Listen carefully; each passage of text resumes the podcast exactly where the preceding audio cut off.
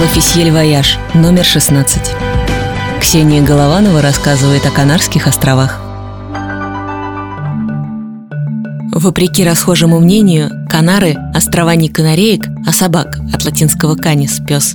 Первым их так назвал Плиний Старший, утверждавший, будто архипелаг заселен собаками невиданных размеров. Позднее ученые ничего подобного не установили, разве что подтвердили – фауна здесь богатая. На Канарах проживает больше 4000 эндемических видов. На Британских островах, для сравнения, всего 100, включая лохнесское чудовище. И это 4000, о которых ученые знают точно. Всякий раз запуская руки в ворох канарских листьев, новая биологическая экспедиция выуживает оттуда какую-нибудь неизвестную науке древнюю ящерицу, гигантского кузнечика или другого генетического родственника лавровых кущ, шумевших здесь 20 миллионов лет назад.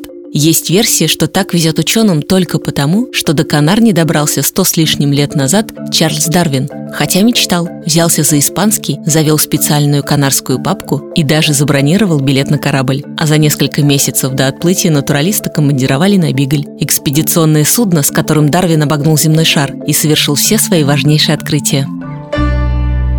Подробнее читайте в номере 16 журнала «L'Officiel Voyage» или на сайте l'officielvoyage.ru. Электронная версия издания доступна в App Store и Google Play.